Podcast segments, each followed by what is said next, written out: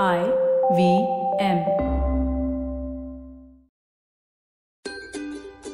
नमस्ते, मैं हूँ शिफा माइत्रा और स्वागत है आपका स्माइल इंडिया पे। आज पता करते हैं कैसे एक ऑटो ड्राइवर एयरलाइन का पायलट बना। साथ ही जानते हैं टीचर की उस मुहिम के बारे में, जिससे वो बच्चों का रुझान किताबों की ओर बढ़ा रही है। और भी बहुत कुछ है। तो शुरू करें। इस कोविड के खतरे से एक बात तो बेहतर हुई है। सब लोग अपनी सेहत का ध्यान रख रहे हैं पहले से ज़्यादा। अब अपने आप को ही देख लो। पिछले साल इस वक्त ज़्यादा लापरवाह थे ना? सड़कों पे साइकिलें और हो गई हैं। और क्यों ना हो? साइकिल पे हो तो सोशल डिस्टेंसिंग भी है और साथ ही कसरत हो जाती है। ग्रामीण इलाकों में तो हर किसी के पास एक काली साइकिल होती है। पर शहरों में स्कूल के बाद कम ही लोग साइकिल चलाते थे। अब वो बदल रहा है। विदेशों की तरह यहाँ भी अब ई साइकिल्स चल पड़ी हैं। इस साइकिल को आप बिजली से घर पे चार्ज करो और फिर क्या, निकल पड़ो। मेहनत ना करने का मन हो, तब भी साइकिल चलती रहती है।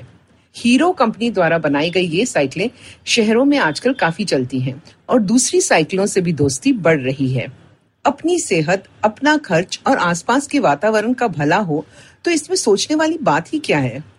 बस अब अगर अधिकारी साइकिलों के लिए एक अलग पथ बना दें और लगाने के लिए जगह दे दें तो मज़ा आ जाएगा।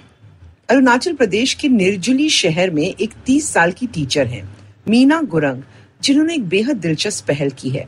वो अपने परिवार में पहली महिला है जिन्होंने पढ़ाई पूरी की और उन्हें बुरा लगता था लॉकडाउन के दौरान जब वो देखती थी सबको सिर्फ़ मोबाइल में घुसे हुए।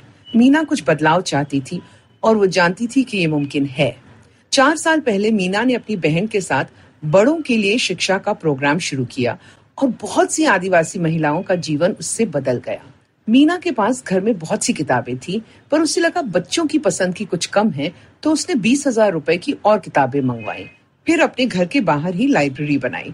दो बेंच थे बगल में, और जो भी वहाँ आता है, मीना या कोई परिवार वाला, उनका स्वागत करता है, मुँह मीठा करता है और विनती करता है कि कम से कम पंद्रह मिनट बेंच पे बैठकर पढ़ लो। बच्चे तो पहले दिन से ही आने लगे और धीरे धीरे बड़ों ने भी आना शुरू किया। खुली हवा में पढ़ते हैं, कुछ जिन्हें पढ़ना नहीं आता, तस्वीरें देखते हैं किताबों में। एक स्टूडेंट ने लाइब्रेरी की तस्वीरें खींची और सोशल मीडिया पे डाल दिया। उसके बाद लेखक मीना से संपर्क करने लगे और पढ़ने वालों ने किताबें भेजनी शुरू कर दी। अब कोई भी किताब घर ले जा सकता है और मीना को भरोसा है कि किताबों से इश्क जिसे भी हुआ, वो इस मकसद को और आगे बढ़ाएँगे। मैं इस बात से सहमत हूँ।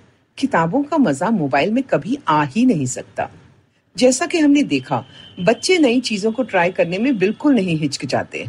तो क्यों ना आप बच्चों और बड़ों को भी कुछ नए खिलौने दिलाओ, जो हाथ से बने हैं, जिनमें प्लास्टिक नहीं बल्कि प्रकृति के ही अंश हैं। मैं बात कर रही हूँ देसी खिलौनों की, जो शिल्पकार देश के अलग अलग प्रांतों में बना रहे हैं। इस वक्त उन्हें हमारी सहायता चाहिए। जैसे आंध्र प्रदेश के कोंडापली खिलौने ये पेड़ की नरम लकड़ी से बनते हैं और फिर चित्रकार इन्हें सजाते हैं। मनमोहक लकड़ी के खिलौने बनारस और मिर्जापुर में भी बनते हैं और वहाँ कलाकार कहीं ढोल वाला बनाते हैं तो कहीं हाथी और कहीं मोर। मट्टी से अश्रकुंदी खिलौने प्रसिद्ध हैं आसाम के या फिर बंगाल के नातुन ग्राम की गुड़िया। यहाँ पूरे गाँव हैं शिल्पकारों के। और फिर तमिलनाडु की थांजावुर गुड़िया को कौन भूल सकता है? जो सर हिलाकर आपके हाँ में हाँ मिलाती है। अपने बच्चों की कल्पना को पंख दो, देश भर के इन खिलौनों से। मैं तो अपने घर में कुछ लाने वाली हूँ सजावट के लिए। सब कुछ ऑनलाइन मिलता है। श्रीकांत पंतवने नागपुर के एक नौजवान हैं जो मेहनत से कभी नहीं डरे। स्कूल के दिनों से श्रीकांत जानते थे कि पिता के गार्ड की तनख्वाह से कॉलेज जाना मुश्किल है। उसके सपने बड़े थे, पर घर की हकीकत भी उससे छिपी नहीं थी। तो हँसते मुस्कुराते उसने कॉलेज में दाखिला ले लिया। और साथ ही रात को ऑटो चलाने लगा। अपने खर्च उठा लेता था। फिर जब शहर में खाने की डिलीवरी एप्स आए तो वो डिलीवरी बॉय बन गया और इससे उसका जीवन बदल गया।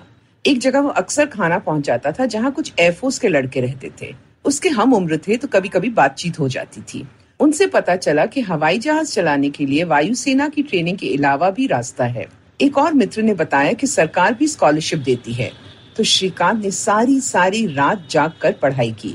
एग्ज़ाम में अंक बढ़िया थे और मध्य प्रदेश में पायलट ट्रेनिंग के लिए भेजा गया। श्रीकांत को फ्लाइंग लाइसेंस मिल गया। कुछ दोस्तों ने बोलचाल की अंग्रेज़ी में मदद की। और आज श्रीकांत पंतवाने ऑटो नहीं एरोप्लेन चलाते हैं इंडिगो एयरलाइंस के लिए। होते हैं सपने सच। आजकल धूमधाम से शादियाँ या जन्मदिन तो नहीं मनाए जा सकते। पर कुछ लोग इवेंट प्लानर्स को अब भी पैसे दे रहे हैं वीडियो कॉल्स के जश्न को धमाकेदार बनाने के लिए। तो कॉल पे होने वाले हर मेहमान के यहाँ केक भिजवाया जाता है, वाइन भेजी जाती है ताकि सब एक साथ खाएँ पिए। शुक्र है कुछ लोग ही ऐसा कर रहे हैं। पर वीडियो कॉल्स पे बर्थडे तो सभी मना रहे हैं। अच्छा लगता है, पर कभी कभी बातें बंद हो जाती है और लोग बोरियत में स्क्रीन की तरफ़ देखते रहते हैं। तो ये है कुछ सुझाव आपके लिए। अगर आपने पार्टी के लिए बुलाया है तो जिसका भी बर्थडे है उनके पीछे कुछ सजावट कर दो, उनकी लाइट ठीक कर दो और पार्टी से पहले अपने कंप्यूटर का साउंड और नेटवर्क ज़रूर चेक करो। अगर बहुत से लोगों को बुलाया है तो सबको एक दूसरे से मिला लो, जैसे आप अपने घर में करते हो। ये कमाल है कि फ्रैंकफर्ट से लेकर फरीदाबाद तक के दोस्त सब एक साथ होंगे, पर अगर वो एक दूसरे को नहीं जानते तो दिक्कत होगी। कुछ गेम्स तैयार करो जिसमें सबको मज़ा आए। अगर बच्चे का बर्थडे है तो जादूगर को रखो एक स्क्रीन पे या कठपुतली का खेल जो सब एंजॉय कर पाए। पार्टी के शुरू और खत्म होने का समय तय कर लो और मेहमानों को बता दो कि एक घंटे का प्रोग्राम है, क्योंकि दिन भर ऑनलाइन काम करके शाम तक सबकी बस हो जाती है। अगर आपको ये पॉडकास्ट पसंद आया तो और दिलचस्प पॉडकास्ट सुनना न भूले आईवीएम नेटवर्क पे। आप हमें सुन सकते हैं आईवीएम पॉडकास्ट ऐप पे या आई वी पे। आप हमें सोशल मीडिया पे भी फॉलो कर सकते हैं। हम at I V M podcast है ट्विटर और इंस्टाग्राम पे। और अगर आप मुझसे बात करना चाहते हैं तो मेरा हैंडल है एट शिफा माइत्रा इंस्टाग्राम और ट्विटर पे। मैं आपसे जल्द मिलूँगी, तब तक हँसते रहो और हंसाते रहो।